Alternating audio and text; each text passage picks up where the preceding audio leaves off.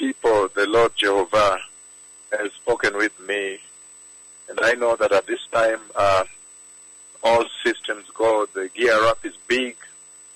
Everything is now geared towards Nakuru Menengai 3, and uh, all people are headed to Nakuru across the ends of this country and this nation. So this is a very special time in the history of the church. And you can see following the events that took place at uh, Yaya Kilimani main altar in Nairobi, the visitation of God the Father himself in a very tremendous way, caught live on camera, writing a message to his two most glorious prophets, live, live, live, his hand writing across the sky, and God himself coming to visit his two powerful prophets Revelation chapter 11. These are very, very interesting times in the history of the church, in the life of the church.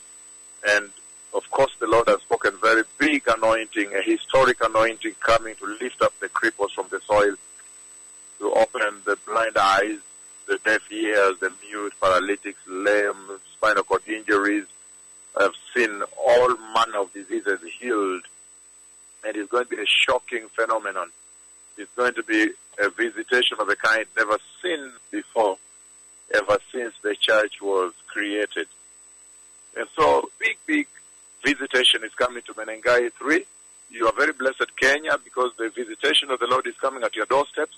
And I know that millions upon millions, I've seen tremendous millions gather there, and the Lord visit, raise cripples from the ground, those who had no hope, those who are totally abandoned by hospitals, nothing to be done, crippled babies, women and families stranded with crippled children, the deaf, the blind, blind children walking and knocking things all the way up to seven years age, knocking things, you know, mature adults walking, breaking their feet, their legs, breaking their legs in holes, what, because of blindness, born blind.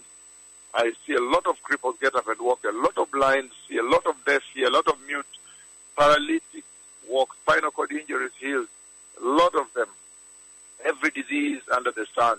And you can see how it has begun already, that already there is a massive visitation going on in the land. The tumor that dissolved and shredded in Bungoma North, the deaf ears that popped open, and also the crippled, total crippled woman from the waist down that has walked already. You can imagine as we turn the turn like this and make the final stretch towards Nakuru, some of them will be healed. They will be healed on the day when finally they are making their way, the two prophets are making their way towards Nakuru. You can imagine the massive healing anointing that will go ahead of them like fire that will raise cripples, blind, deaf, mute, even on the D-Day itself, when finally they make their way into the field of the meeting. You can imagine the chaotic visitation that will take place there.